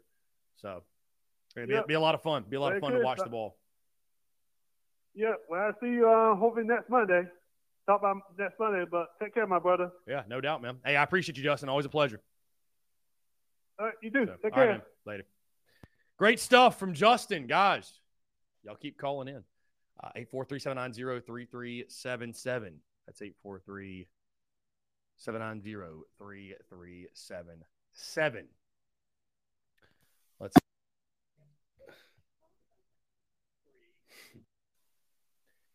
Bree, what's going on? How are you? I'm all right. I'm out in my garage, so I get a little bit better reception. I was able to start keeping up with the show a little bit better. Hey, uh, Carolina Titan guy, man, listen, dude, uh, in the chat room, real quick, I'm gonna address this, man. Please quit trying to make me out like I'm some crazy person because you take half of a piece of a conversation I'm having and then take a few words out of it, twist it.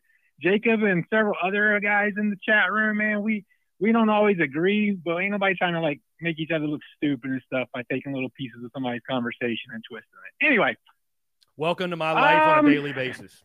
dude, dude. Okay, I, I've spent hours and hours breaking down footage. So, like in another chat room, he's like, "I bet you haven't, dude. Literally, literally, you can see my work. So it's it's there." But anyway, um, I will tell you, Chris. I you know obviously brought some concerns up because um, for me was that you know I said the key for Kentucky was getting some D line penetration, and I didn't see that last night. So I'm a little concerned about that. But I kind of went back and looked at the game again and kind of kind of took that like extra critical thought process out and I was like, wait, well, they only played they only had 16 pass plays. I'm not happy that we gave up rush yards, but they only ran 16 pass plays. It was an option kind of attack. You know, those can be difficult, yada yada. Let me back up, look at some things again. One thing I felt like I was noticing was that maybe Clayton White was playing with the D last night to try to to get more picks. Like he was, he looked like he was baiting just a little bit more. He was trying to bait, and I'm thinking maybe that was potentially trying to get ready for Kentucky because Levis has been throwing a lot of picks themselves. So on the hindsight of that, I'm a little less critical, but I don't know that, and I can't know what the hell was going on in the coaches' heads last night. So if they don't fix that and the and the pass interferences, uh, that game's gonna. I don't. I don't know if we win. It'll definitely end up being closer than my original prediction. I'll tell you that. The, the D's gonna have to play better than they did last, last night. I'm not worried about the O. The O played great. I thought last night. The D played was, was questionable. Yeah, I mean it's it's you know again like we say it's tough to draw conclusions from the South Carolina State game, but uh, I mean the PI the PIs have got to be cleaned up, and I mean it obviously played out um, or it worked out for the guys you know on the interception side of things, but uh, yeah, I mean it's just it's you know it, it's a lot like the entire football team. It's just an imperfect group. I mean it's it's you know I, my my my greatest concern though, and I, I I know you disagree, and that's that's totally fine. We can disagree, but my greatest concern at, at, Kentucky's line of scrimmage. I, I, just we we've gotten pushed around with everybody with a pulse. So I, I I understand Kentucky hadn't ran the ball really well this year. I mean, heck, they haven't they haven't run it against anybody hardly. But uh, they get Rodriguez no. back. They, they get Rodriguez back, and uh, our our secondary hasn't been. He might make a been, big difference. He he very well might, and uh, you know he you know they they uh they crushed us on the ground last year. I know they lost, you know, a couple guys in the offensive line. That was one of the reasons why I picked Carolina to beat Kentucky. Outside of the fact, also that I thought, you know, Rattler without Dual Levis, I also picked it because I felt like we would do a better job at stopping them because of you know their losses up front, and I thought they might take a step back in their run game. But uh, it, it's just you, you can say whatever you want. This is how Kentucky's looked at this point in the season. Here's how we've looked. But this series, Kentucky's beaten you seven of the last eight it's come down to the line of scrimmage. So that to me has to be the lead storyline going into the game. It just, it just has to. It has to because that's, where I Kentucky said, right? has physically whipped you. They've physically whipped you over the last decade. I mean, you, you just it has to start there.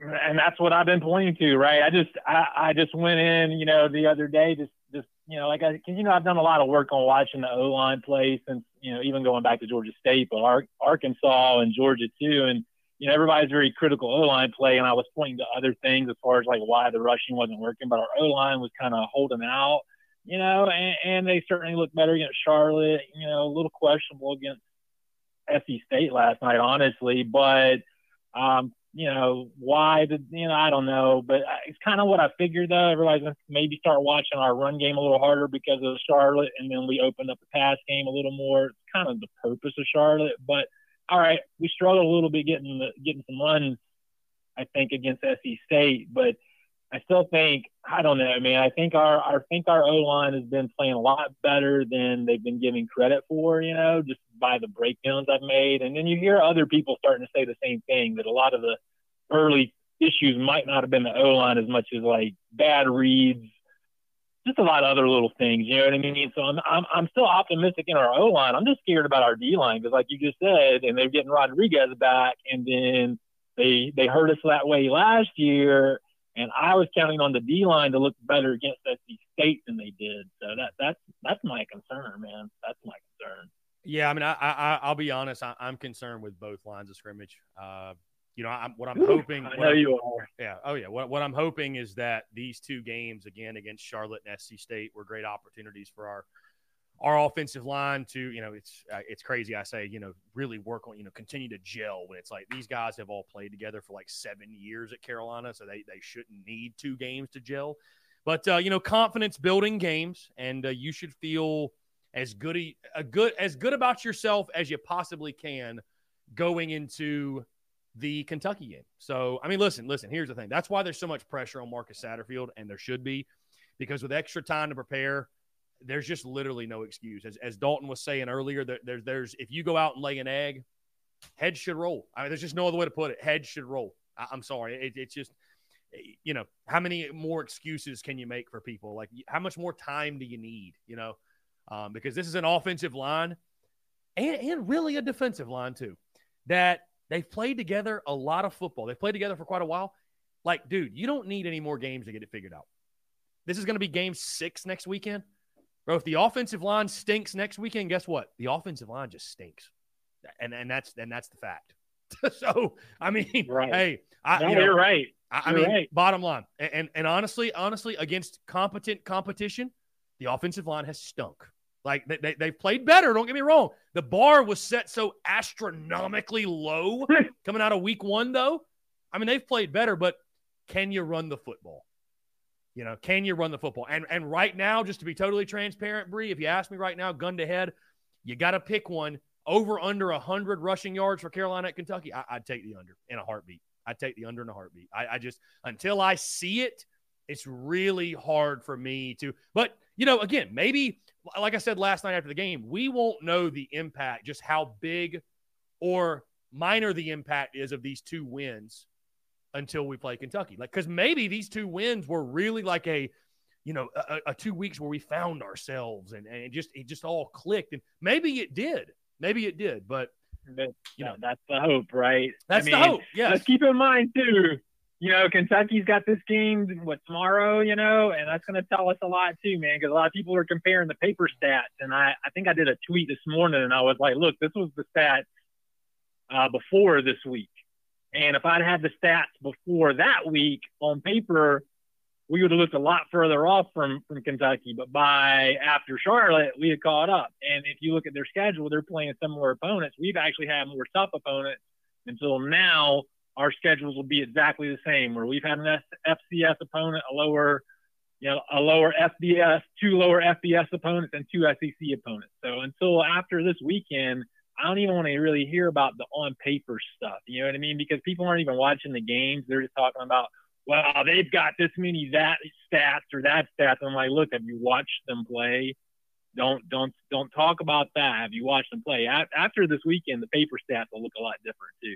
I don't I don't see them beating Ole Miss this weekend, man. I, I took Ole Miss to cover. Yeah, I, I, don't think they're beating Ole Miss. But yeah. you know, you know, as Jake Crain pointed out, though, maybe it's I mean, I, I, I hope Kentucky wins because I'd love the opportunity for Carolina to beat a to beat a top, you know, what I think might be a top five team, and and I and I do um. agree to Jake's point that, you know, I, it, I, I don't know how much it really matters, but you know, if Kentucky loses and then they're coming, they're coming back home, a kind of a backs against the wall type feeling, and they'll have a lot to prove. Like, are I, more fired up? Well, I'd, I'd rather just catch Kentucky when, like he's saying, they're everybody's patting them on the back and they're feeling good about themselves, and and uh, and again, it just gives us an opportunity to be a higher ranked opponent. So, um, but I, I do have Here, Ole here's, Miss. Here's I, how I, think, I like to see this game go this weekend: mm-hmm. is that Ole Miss and Kentucky look as sloppy as Florida, and, and they get the win, but it didn't even look that great. You know what I mean? If it looks anything like the Florida game, I'm not going to worry too much about Kentucky. Right. Yeah. I mean, I, I I think it's I think what's really telling in this game is that Kentucky is the seventh ranked team in the country, and they're an underdog. I, I mean, because like you said, people just on paper, people just on paper are going to say, I mean, this does this makes no sense. Kentucky's in the top ten. I'm picking them, but like if Ole Miss is favored, that should kind of tell you a lot about the game, right? So, yeah, yeah. So, well, we're gonna we're gonna see tomorrow. I'm gonna get off the phone, man. I gotta go gotta go repair a sink, man. I had a damn the the drains just dropped out of my sink last night, and we had a flood. So got to go do some work, and uh, I'll catch you next week, man. I, I should have some new breakdowns and stuff uh, up on my channel. Maybe if if the weather clears up and I can get a damn signal out here, uh, um, maybe by Monday or so. So I'll chat with you then. Bree, I appreciate it. Thank you so much for the call. Always a pleasure. Awesome stuff, guys. Continue to take your questions, comments, calls. Thank you, Bree, for that.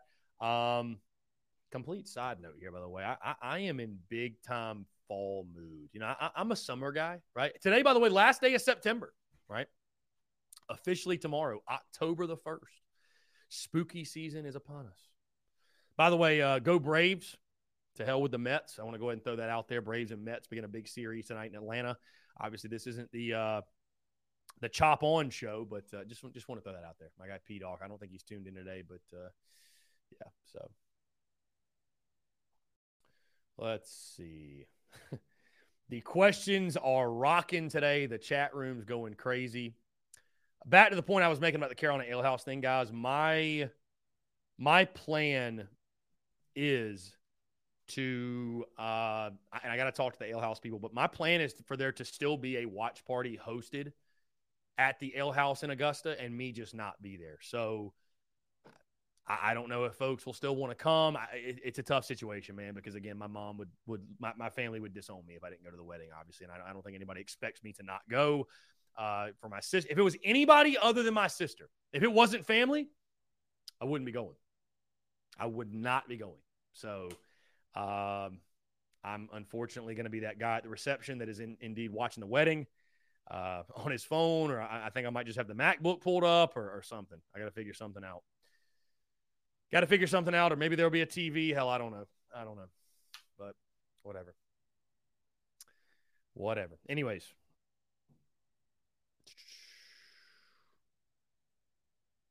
Anyways, guys, appreciate you all tuning in. Again, Victory Friday here. Uh, I thought Bree made some good points.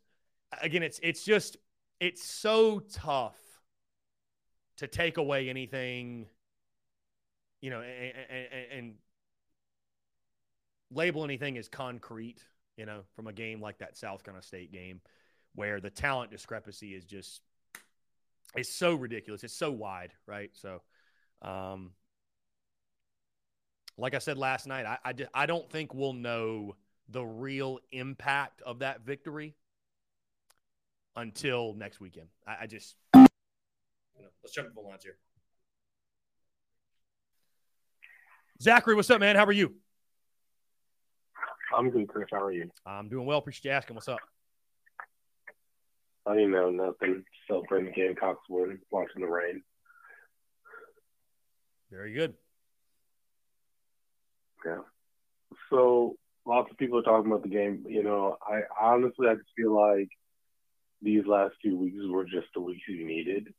You needed a week for the offense to gain confidence and the defense to get healthy. And yet we still have some questions going into the Kentucky game. But I feel like at least this team has some sort of confidence because the first three weeks of the schedule were just so brutal. It did like you know it didn't have you having you know it, it was so brutal the first three weeks. So it was really you you know you deep from the defense getting like decimated by injuries and then the offense just looking so stagnant and it's just like and there's a lot of confidence, a lot of questions like, is this team quitting or not? And I feel like these uh, last two weeks was just what the team needed uh, to gain confidence. But I definitely hear what everyone's saying, especially about the Kentucky game, and I did agree with your points earlier that the Kentucky week really is like, you know, some people might already say that Satterfield should get fired, but uh, I feel like the Kentucky game is definitely a big, uh, big test into seeing if Stat retains the job uh, next year. I mean, this year. You know what I mean? Yeah, I mean, listen, the the you know, a lot of folks are already on the fire sat train, but the Kentucky game is it. And the, the Kentucky game is it for Marcus Satterfield. And you have extra time to prepare. So if you go into Lexington and the offense is anemic, that'll be all she wrote. That that'll be it. Yeah. Uh, uh you know, fair, unfair, I mean, whatever you want to argue. That's it. That'll be it. Kentucky's it. Yeah. So that that's on the line yeah. next weekend. That's on the line. Yeah, I agree. I mean, looking for us, Stat's always done his best work when he has extra time. If you look at uh, Florida coming off of the bye week, uh, NC State. Those are always he always has good showings when he has extra time. So I don't know if that will translate to you know into this season, but that's something to cling to. But you know, it would be nice to go into Lexington and shock the world with Kentucky ranked what they're still eighth as of they're now. Seventh. They're seventh. Um, they're seventh as of now. Okay, I don't know. I I I say Ole Miss can. I, I think Ole Miss can beat them. I think Ole Miss can beat them. Well, Ole Miss so is a, Ole Miss is a touchdown favorite, so they're expecting yeah. to beat them. Believe yeah. it or not, they're expected to beat them. I, I had that. I had that as a. I had a, as that as a dub for Ole Miss as well. Um. So I, I said it before. I haven't sat down and watched Kentucky yet, but from what I've seen from them, and a lot of people have said this too, they look very mortal.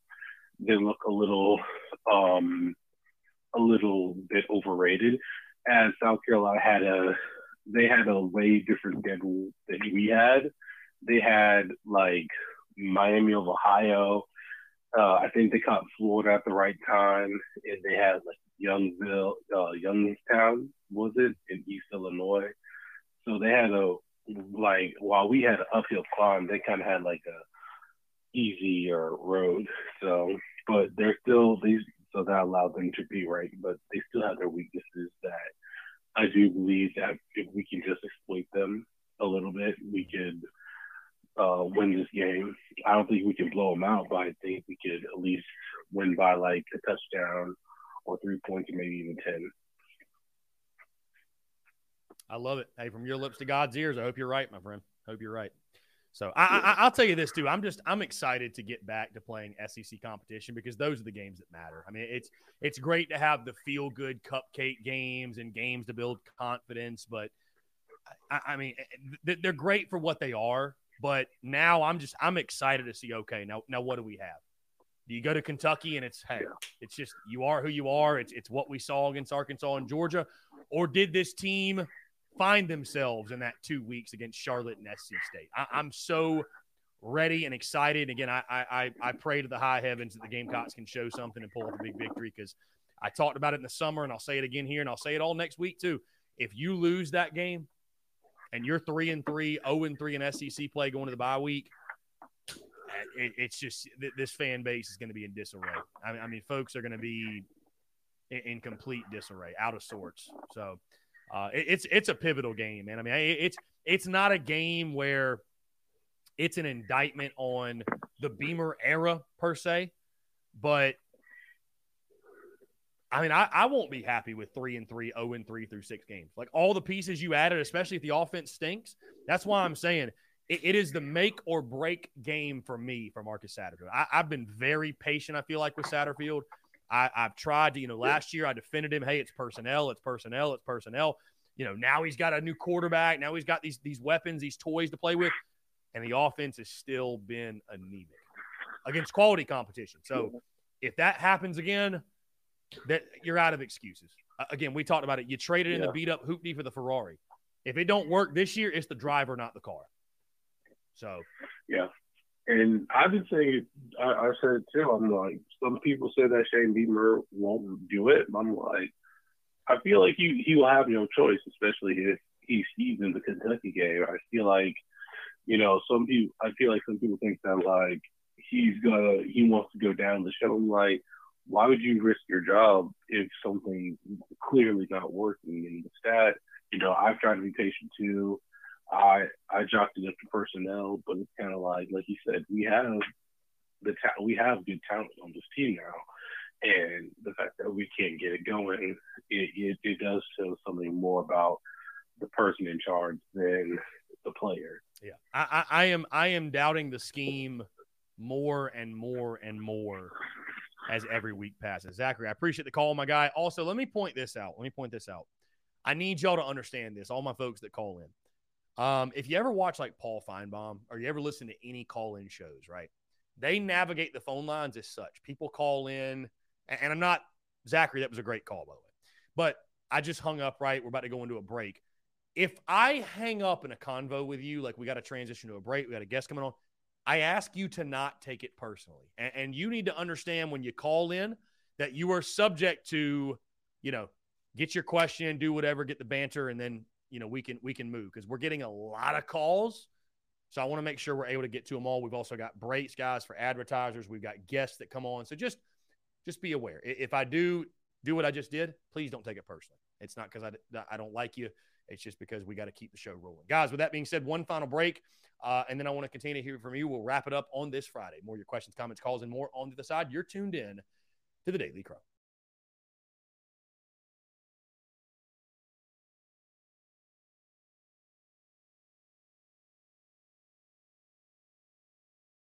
All right, guys, we're back. Final five minutes or so here on the Daily Crow. We're taking your questions, your comments, your calls as well. If you guys want to get a last minute call in, by the way, shout out to our guy Yunkel Boudreaux, who's got a show tonight, the Palmetto Distillery in Anderson at seven and nine. Y'all go check out Yunkel Boudreaux if you want to get a good get a get, get a laugh in, if you will. Get a laugh in. Young Savage, what's up, man? How are you? Doing good, man. Doing good. How are you? I'm doing well. Appreciate you asking what's going on. Well, it was an awesome victory last night against um, South Carolina State. I feel very um very um proud and very happy. And last week we beat Charlotte against against um Charlotte uh, against them.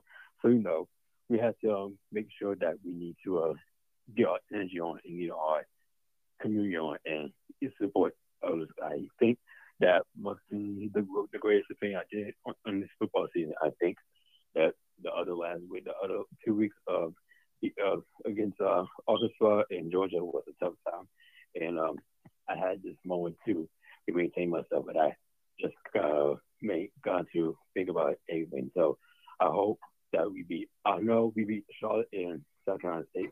It, it was a double, it was a two double win. I think that was awesome for us.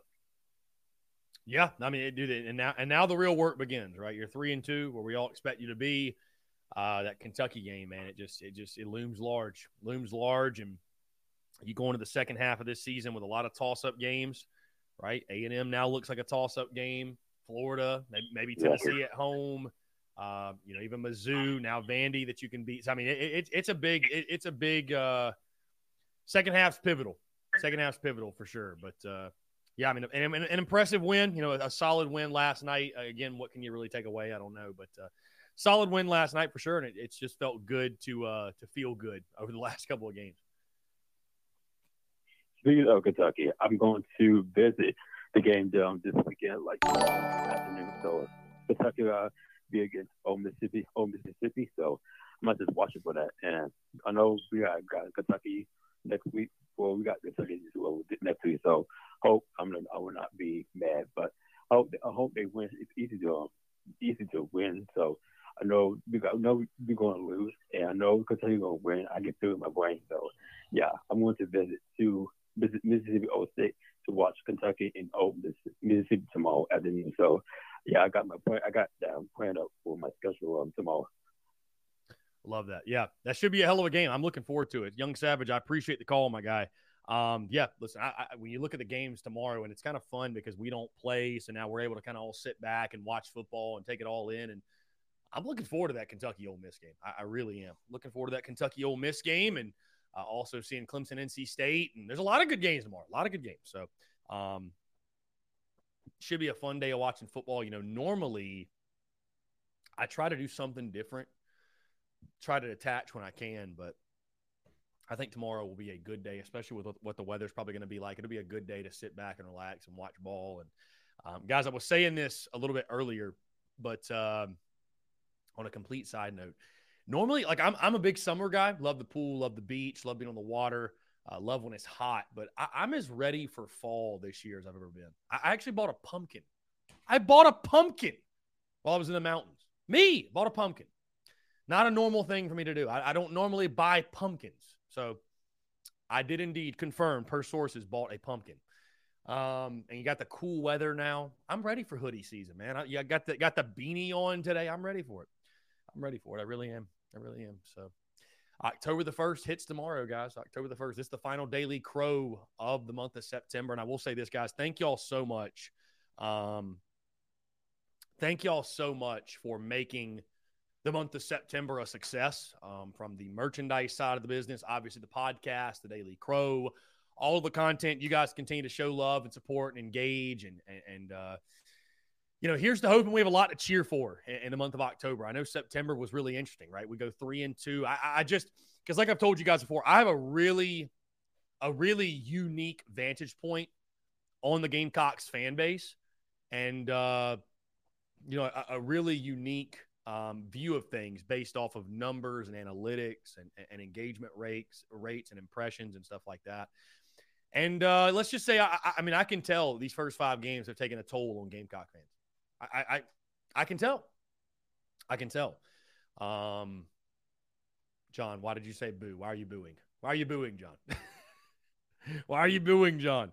Um, anyways, I can tell that the the season at this point has taken a toll on some of you, and we just I, that Kentucky game. Oh, spooky season. Okay, John, I, that's what I thought you meant, but I was like, okay.